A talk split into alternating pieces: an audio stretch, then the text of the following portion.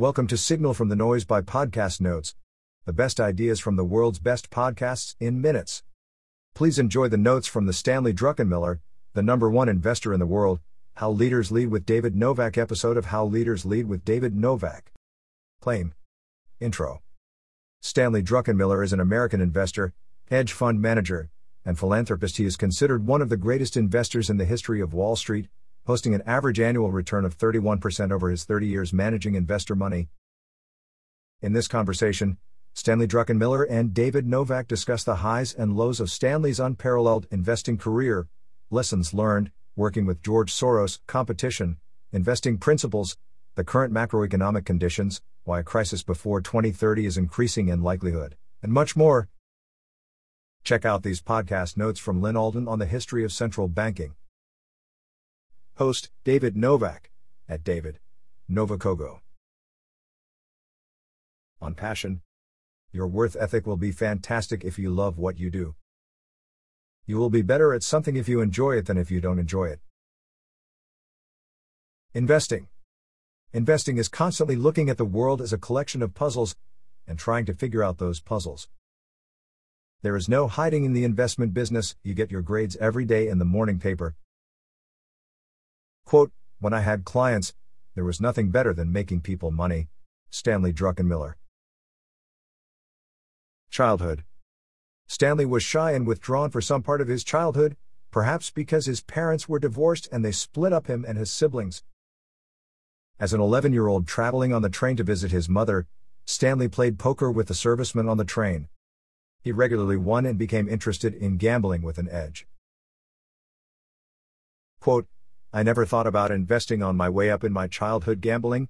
Yes, investing. No." Stanley Druckenmiller. In college, Stan was an English major planning on being an English professor. He began studying economics so he could read the paper more intelligently, and eventually got a job in the investing industry by default. Stan's hot dog business while in college. Stan's business partner for the hot dog enterprise was Larry Lindsey, who ended up being the director of the National Economic Council under President George W. Bush. They sold hot dogs to iron workers getting off the job. Stan made sauerkraut for the stand, and now cannot stand the smell of it and never eats it. Why Stan dropped out of his PhD program. He loved undergraduate economics, but did not like the graduate programs trying to jam the world into a mathematical equation. He didn't think the world fit into a mathematical equation and has arguably been proven right on that, considering the predictive track record of the 800 PhDs working at the Federal Reserve. The people in his PhD program at Michigan actually believed their models. Early career reflections. As a young employee at PNC Bank, Stan was told that his brain operated fine, but that he could not sell snowmobiles in Alaska if it was the only form of transportation. This steered him out of sales and into more analytical fields within finance. Stan became the head of equities research at his firm at the age of 25. He attributes this promotion to his supervisor's inclination to do radical things. Everyone else on their 10-person research team had scars from the 1970s bear market, but Stan was too young and dumb to have any scars from that time period. Quote, "I don't think a normal person would have promoted me. It wasn't so much my talent as it was luck." Stanley Druckenmiller. On managing people that are older than you. In 1979, Iran held United States diplomats and citizens hostage in the U.S. Embassy in Tehran. In response to the hostage situation and as head of equity research, Stan decided to put 70% of the fund into oil stocks and 30% of it into defense stocks. His team thought that level of concentration was ridiculous. In the 2 years following the hostage situation, Stan's portfolio was up 100% while the S&P 500 was flat. This level of performance helped Stan gain confidence in himself and from the people around him. Going independent at the age of 28. Stan left PNC Bank at the age of 28 and started his own firm, Duquesne Capital. He was giving a presentation on gold at a conference in NYC, and a person in the audience offered to pay Stan $10,000 a month to consult. This was about 3x his salary at PNC. Stan took the offer and began to grow his client list when he wasn't consulting.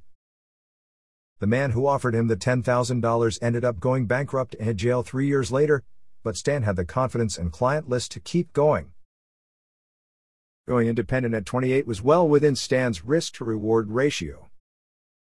He was 28 and single. The worst that could happen is his business fails and he goes back to being an analyst at a bank.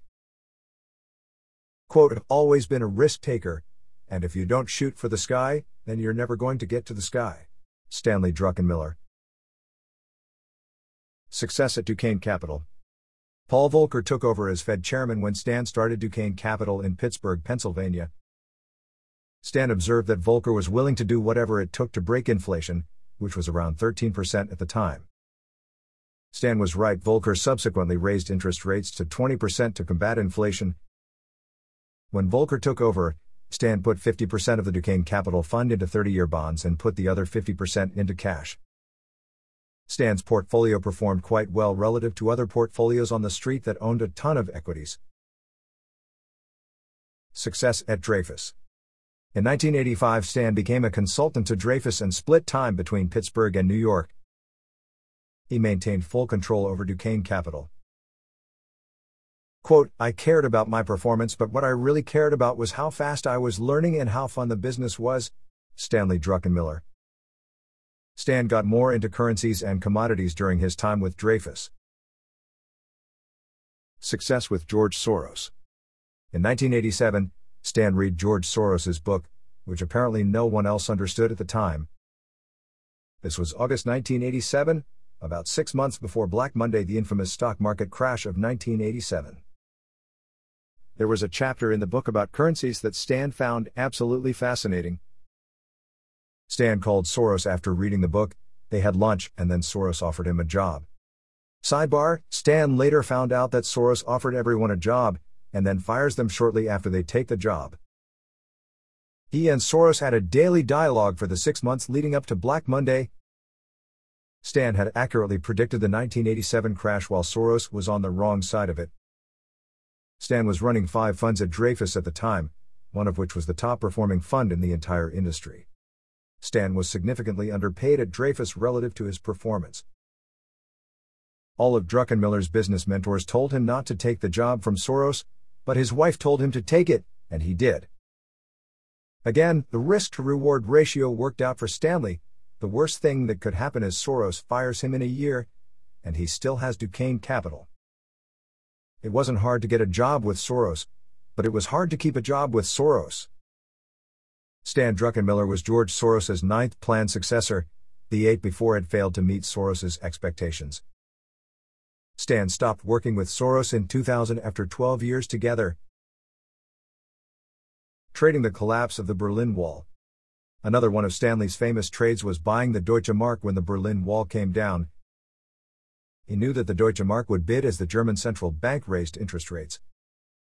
Understanding the history of hyperinflation in 1929, Weimar Germany also gave him reason to believe the German central bank was serious about raising rates. Stanley Druckenmiller's leadership style. If you have a great performer, get out of the way and let them run. If your subordinate is having a difficult time, don't scream at them and be supportive.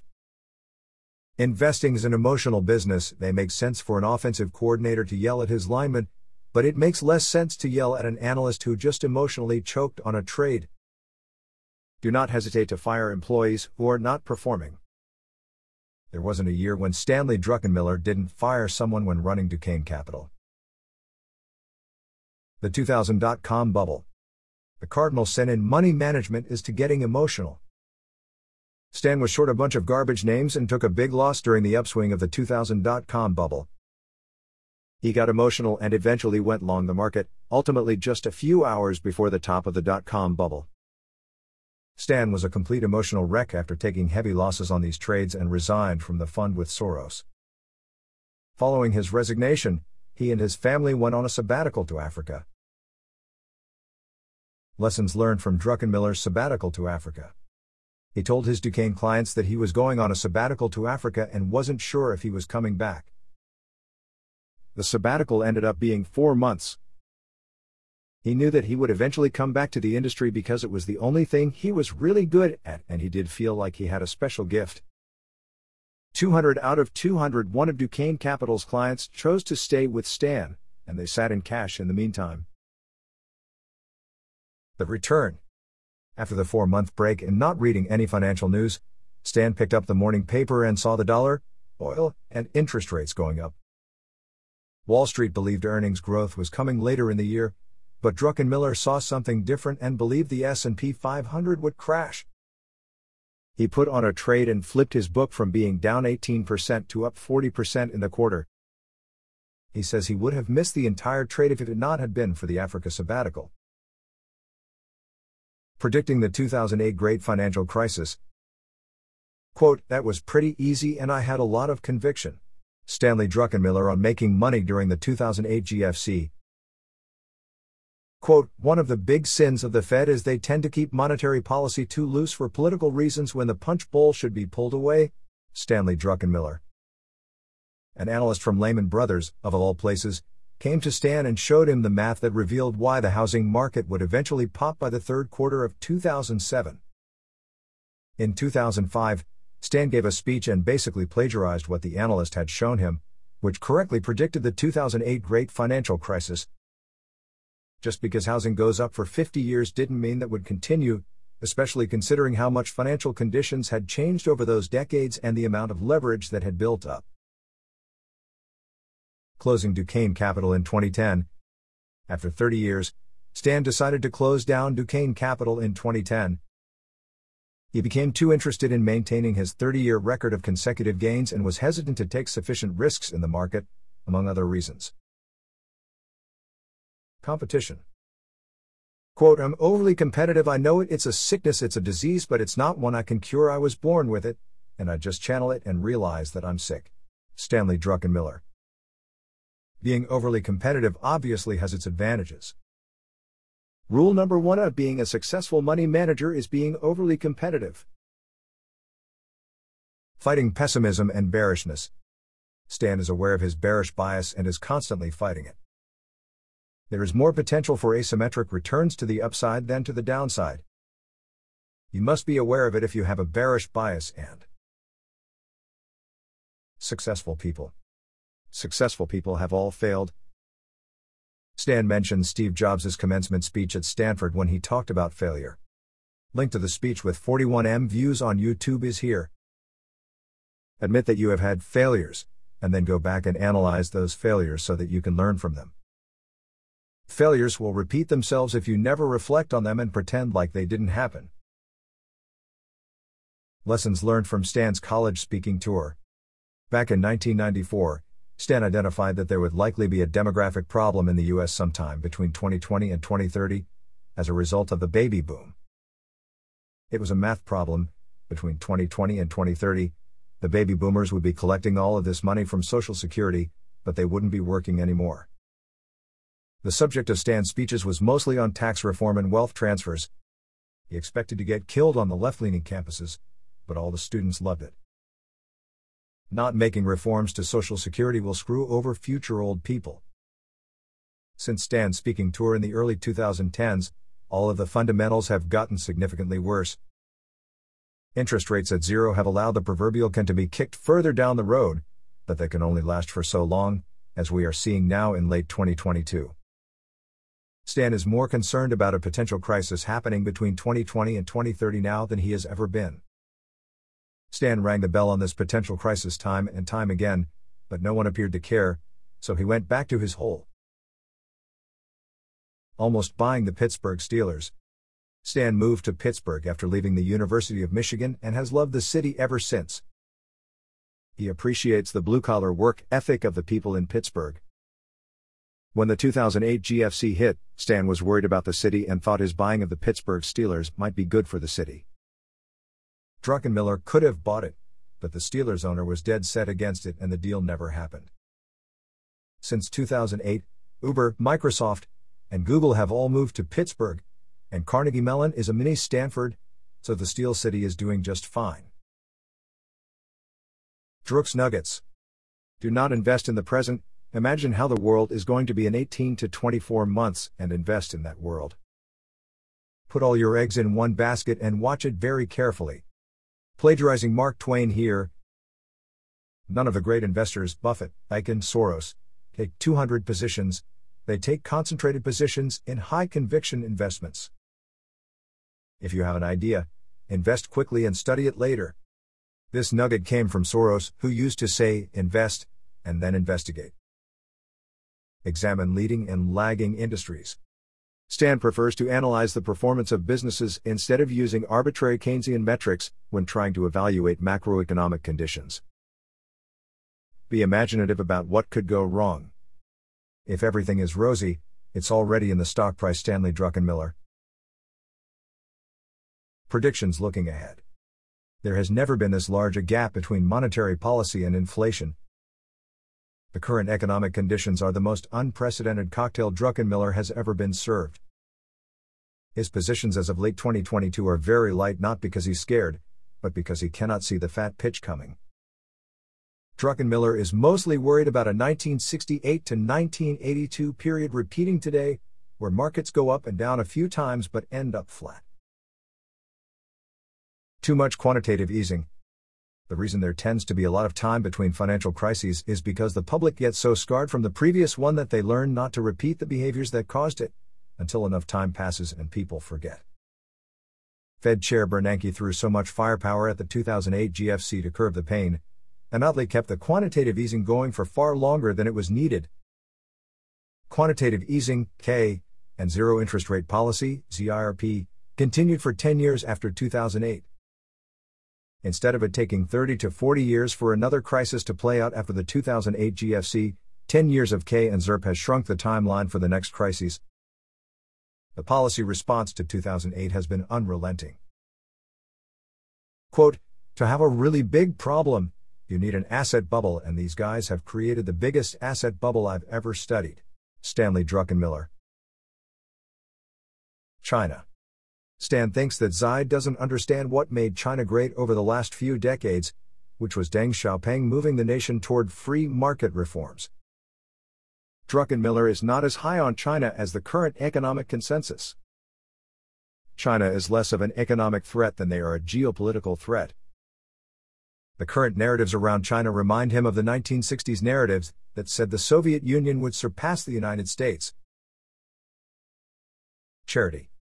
The American dream is not available for about 5% of the U.S. population.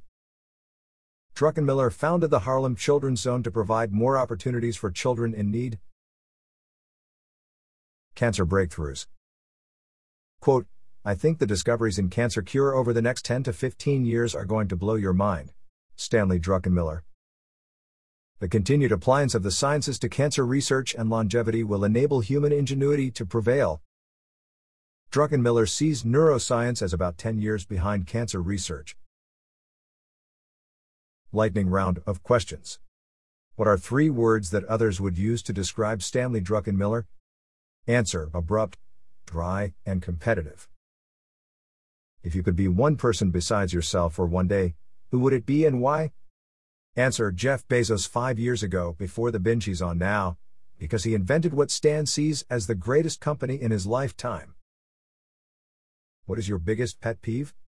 Answer: the hopefully temporary, post-COVID work ethic and culture in the United States. What would you be if you weren't an investor? Answer: a failure. What's something about you few people would know? Answer: he's had extreme bouts of emotional anxiety during his investing career. What is one word you'd use to describe being a parent?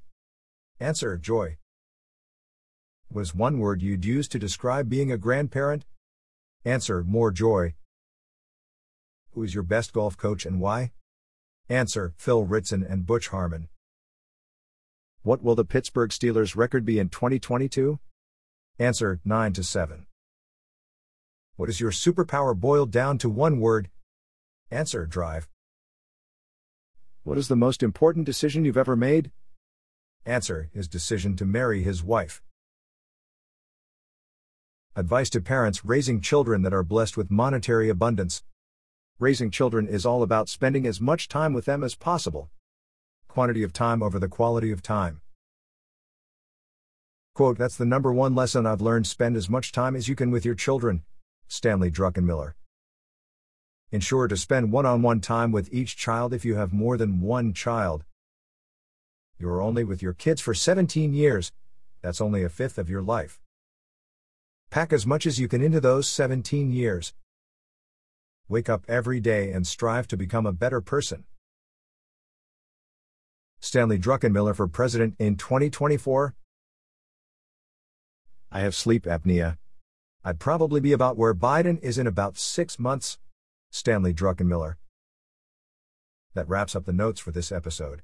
5-star ratings are very much appreciated. Don't forget to go to podcastnotes.org and subscribe to our free newsletter. The top 10 ideas of the week. Every Monday.